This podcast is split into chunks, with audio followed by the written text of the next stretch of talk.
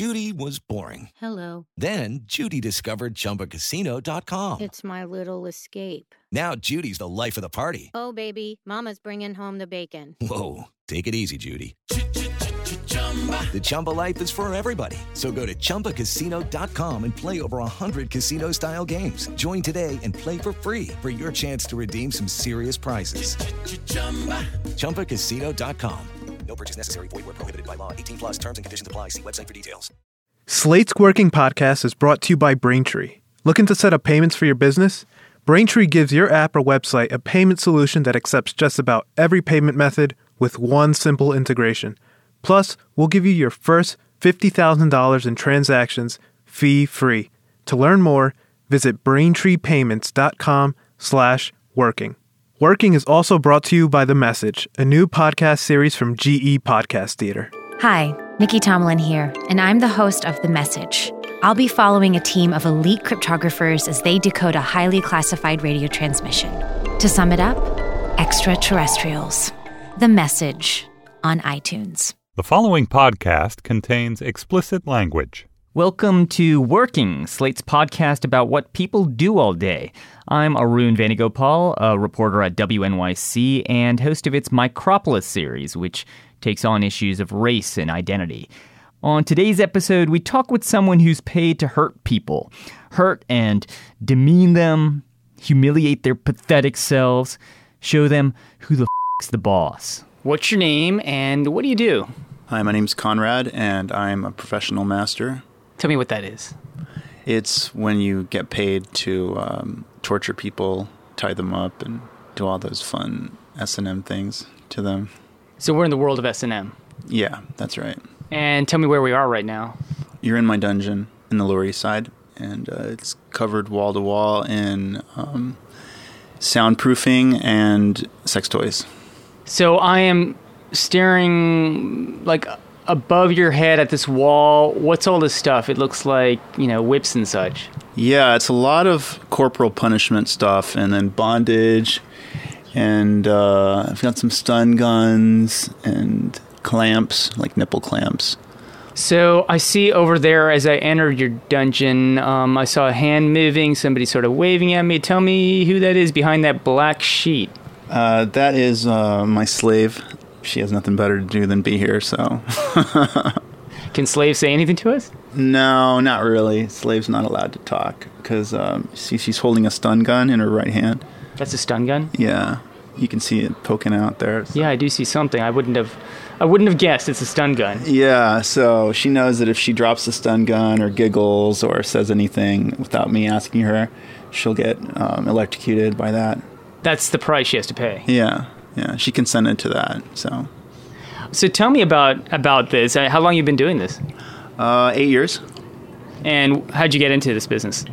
I used to be an investment banker for a while, and then I I stopped that and decided to go the opposite way of like living with money and like working and stuff. And I, so I became like um, a squatter and a freegan. From investment banking to freegan.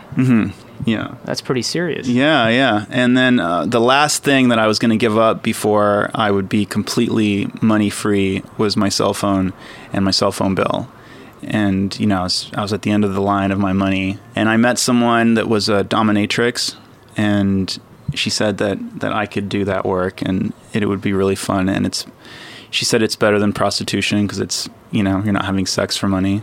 And then, was that a burp? What was that noise? What? Your ball gag? Oh my god. What happens is your ball gag getting like doesn't it get kind of like wet and all suffocating? Oh god. I'm gonna have to stun gun you. Yeah. Uh huh. What? Okay, but don't make that noise again or I'll stun gun you. Is it okay that her um her face is being revealed now? Oh well, she can't help that, so. So she's got a blindfold on and a ball gag. Yeah. Is there a pricing structure that you that you can share?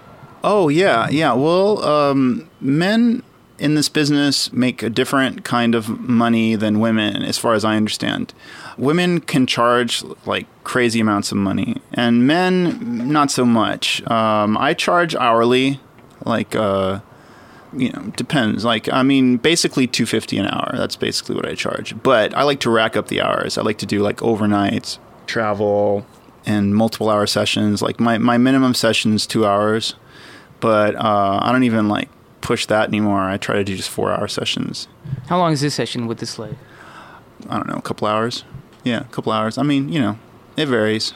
A lot of this is about inflicting pain. Is that right? Well, there's many there's many different aspects to it, and um, it's mostly about about power. Like if you wanted to like find a common denominator, it's not the pain, it's the power. The person that inflicts the pain, is usually the person with the power, and uh, it's the power to torture. It's the power to bind with bondage. It's the power to deny, the power to tease, you know, humiliate, and all these all these power forms of like demonstrations of power um, relate to submission too, because the submissive has to actually submit to these things for them to be consensual. And So it's just like there's only some portion of society who you think this is meant for. basically yes, but um, I think that if you if you're patient enough and if you if you educate someone, you can help most people to to broaden their sexual horizons. which you think would inherently make them happy or Yeah, yeah, make them happier, make their partners happier, you know, like rekindle sex lives and relationships and stuff. Yeah, I mean, I've I've coached relationships before, and um, and they've they've always said that they've benefited from it. You know, from this yeah, from Submission. learning about yeah, learning about kinky stuff. is this the kind of thing like before i walked in here i was a little intimidated i was like Yeah, dungeon yeah and i was like oh man what what's this place going to be like it's going to be like this dark dank place i did not expect you know the sun streaming in through the window I I also didn't expect a slave behind, you know, hanging Yeah. on the on, on the wall or whatever. that was a pleasant surprise. but is there some kind of a thing that unifies the experience in cr- terms of how different people do it? Sort of like you know, an intimidating, scary kind of a situation, or is that just my misconception? Oh yeah, so you're are you asking that? Um, is it mostly a scary, intimidating uh, environment that I that I would create, or other people? Yeah, like is Yeah. is like when people say a dungeon, that evokes a certain thing. Yeah. Is that um, you know is that the way it usually is or no? Yeah, it depends. You know, if they're into that, sure. Yeah, you could start off like that. Um, some people are just, they're only turned on if they're completely insulted and humiliated. And then other people, if they're totally scared. Like some people, like the minute they come through the door, they want to be like thrown on the ground and restrained and kidnapped and stun gunned. And, and they want the intensity to be that high. And that's the only way they could be turned on. Is everything legal? Um, yeah, yeah. I mean, the legal system is really is really weird right now because the the whole world is talking about decriminalization. Amnesty International it ha- had a, a plead for uh, decriminalization uh, worldwide. And there's this really weird thing with the Rent Boys um raid that happened recently. Yeah, tell me about that. I mean, I've heard some about it. I know a little about it, but what's it look like from your angle? Yeah, well, Rent Boy's been out out here in this country and worldwide for like I think 18 years. I don't know the numbers exactly, but they've been working to keep male sex workers off the streets and safer by allowing them to to advertise online and be able to screen their clients and and uh, and have like a a trail of you know an electronic trail of who their clients are through these these websites and that's that's been a really good thing. It's never caused any problems, legal problems, you know, for Rent Boy that they've been doing this, and all of a sudden, you know, Homeland Security went after them and and uh, arrested everybody. Homeland Security of all the agencies, why Homeland Security? Yeah, yeah. Well, they said that um, that These uh, jihadi uh, slaves and and uh, masters. You're right. You're right. It's ridiculous. It's ridiculous. No, there's no, there's no threat to like Homeland Security through Rent Boy. To me, like the only explanation for it would be um, is that they just wanted to seize their money that was overseas. What about your business here? Is there is there anything where it's sort of gray area, or is it pretty much all above board? Yeah, no, you have to pay taxes and um, you have to um, you know, follow the, the laws and stuff. You don't want to get in trouble in this business. Um, even though the, there's it's a gray area of what's what's legal because the law says that prostitution is anything that's sexual contact for money or conduct. I can't really, can't remember if it was conduct or contact. Probably conduct. So it's a gray area. So if you touch someone sexually, then that could be considered prostitution, you know, even though you're not having sex with them. So you've never had sex with a client? That's a weird area also, you know, like uh, have I had sex with a client? Yes. Have I gotten paid to have sex with a client? No. I don't advertise sex for money. That's not the business I'm in. I do have personal relationships with people that, that have been my clients and you know then there's a point where you know if you're in a relationship with someone and you have sex with them it's a normal progression but i don't have sex with them for money This episode of Working is brought to you by Braintree, code for easy mobile payments. Maybe you're working on the next Uber, Airbnb, or GitHub. Then why not use the same simple payment solution that helped them become what they are today? Braintree makes mobile payments so fast, easy, and seamless, it's almost magical. Add it to your app with just a few lines of code, and you're instantly ready to accept Apple Pay, Android Pay, PayPal, Venmo, credit cards, even Bitcoin. And if some other way to pay comes along, we'll support that too. Braintree's fast payouts and continuous support means you'll always be ready, whether you're earning your first dollar or your billionth. To check it out for yourself, visit braintreepayments.com slash working. Are your clients typically scared when they first walk in here, first time they come in? yeah a lot of them are shaking and nervous and sweating and their, their palms are sweaty yeah i can tell when they're nervous and i try to just like get past the, the nervousness as soon as possible restrain them you know start talking to them it's helpful if you if you you know what things to do when you know like if there's something going wrong with someone because clients can just freak out and then just leave or say they want to leave or safe word or whatever. And then and then you don't get paid. So so it's good if you can disarm these situations. Are you worried for your own safety? yeah, well, um, the thing about the about my business is that um, I need to be able to screen my clients really well, and um, without Rent Boy, I'm not able to screen my clients nearly as well. There's a there's a lot of like safety involved in being behind closed doors and being on the internet and being able to like to send people like a form to fill out, to send people like data on like you know what it's going to be like and and to ask them for for data you know like what what is your experience what are you interested in and to have like a, a digital record of all this stuff who they are what their email addresses is their phone number all this stuff it just adds to the safety in my my life and um, in my job and and now that rent boy's gone i have to do a lot of a lot of my stuff uh, you know out out at parties where I don't know who people are, you know, or word of mouth. I mean, that's that's a little safer, but but there's not a trail, a digital trail of safety, and um, a lot of other people that are in this business um, that are not DOMs or whatever, they're even in worse shape. Like they have to go out and like just go to go to nightclubs and walk the streets and stuff and that's that's really the most dangerous um, place of all. And all that's not necessary. Like prostitution is the oldest profession. Sex work is the oldest profession. We all know that. And uh, it's never going to end. You're never going to eradicate it. You're just going to like punish and uh, and imprison people for doing something that they're they're never going to stop doing it if that's what they like to do it would be a lot better for people like me and other people uh, in this business if the government would just relax and stop policing, you know, a victimless crime. Is there something when people talk about Conrad that it's like, what's your USP? What's your unique selling proposition? What makes you stand out in this crowd? Well, I used to be the only like gay leather S and M master that I knew about uh, in the beginning eight years ago. It was just me, and uh, and also I'm like I'm a very macho, like I'm like manly, you know, straight acting dom. So a lot of the the gay sex workers are are not so like hetero acting. So that was like my selling point. But now there's so many like S and M people. I don't know. You know, with Fifty Shades of Grey, there's like a thousand of them out there. So that's really had a big impact on the industry. Yeah.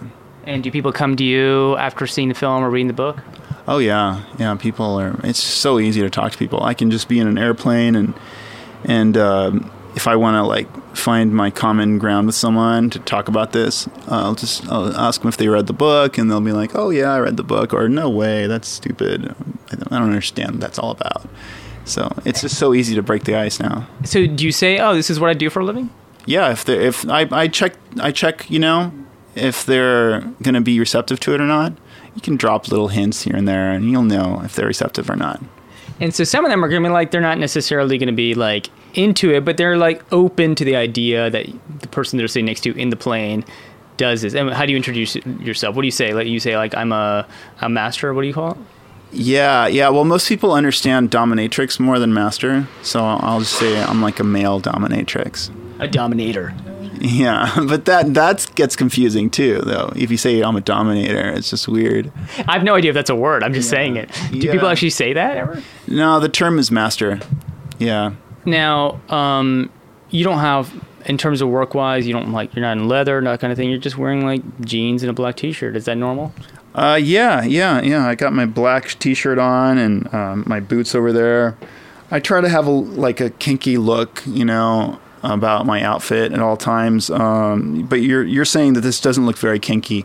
Well, yeah, you're right. It doesn't look totally kinky, but I have my leather wristband on, and uh, it's little little things that you use to like advertise.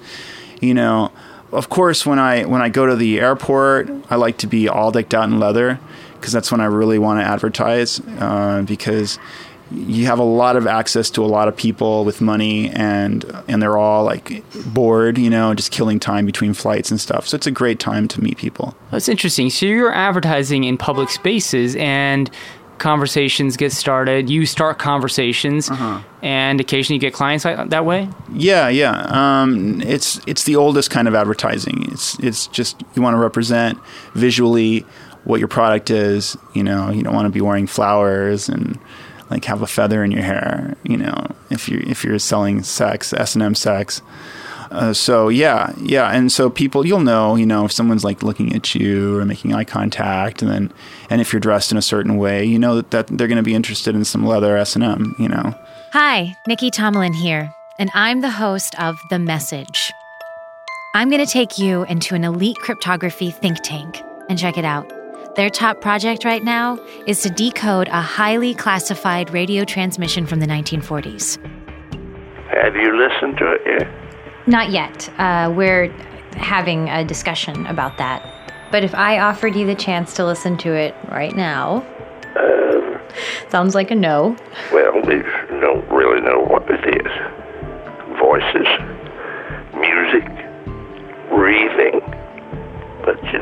not going to mess with that thing. To sum it up, extraterrestrials. Subscribe to The Message on iTunes. You periodically look over at your slave. What are you looking for? Um, well, we have a little safe word that we um, that we agreed to, where if her hands are starting to hurt, I told her to, to shake the chains, and, and then I would know that she needed them to come down. So she, right now, she should be feeling a lot of, um, I guess, either numbness or maybe some discomfort in her arms, right? Or maybe her back as well. Uh, yeah, her shoulders, her her hands are probably getting a little numb, and uh, who knows, maybe her neck hurts, but she's doing okay. She likes it. She's got nipple clamps on her on her tits. I think I heard a small laugh coming in from her. Uh oh. That doesn't sound like suffering man. well, if she laughed, if she really laughed, then I'm I'm gonna have to stun gun her. Is there like, are there settings on the stun gun? Like, do you like put it low? Like, I mean, the only way to like give her a less than full on like stun is to um, just like give her like a residual like stun. Do you want to try it? I can do it on you. I'm not sure if there's a legal thing. You know what? I'll just watch. a legal thing. yeah, that's that was a good evasion you just did. Pretty pathetic, isn't it? no, it, I mean, that was pretty good. I have to look at my contract. yeah, I gotta, gotta talk to the the company lawyer about that. I'll get back to you.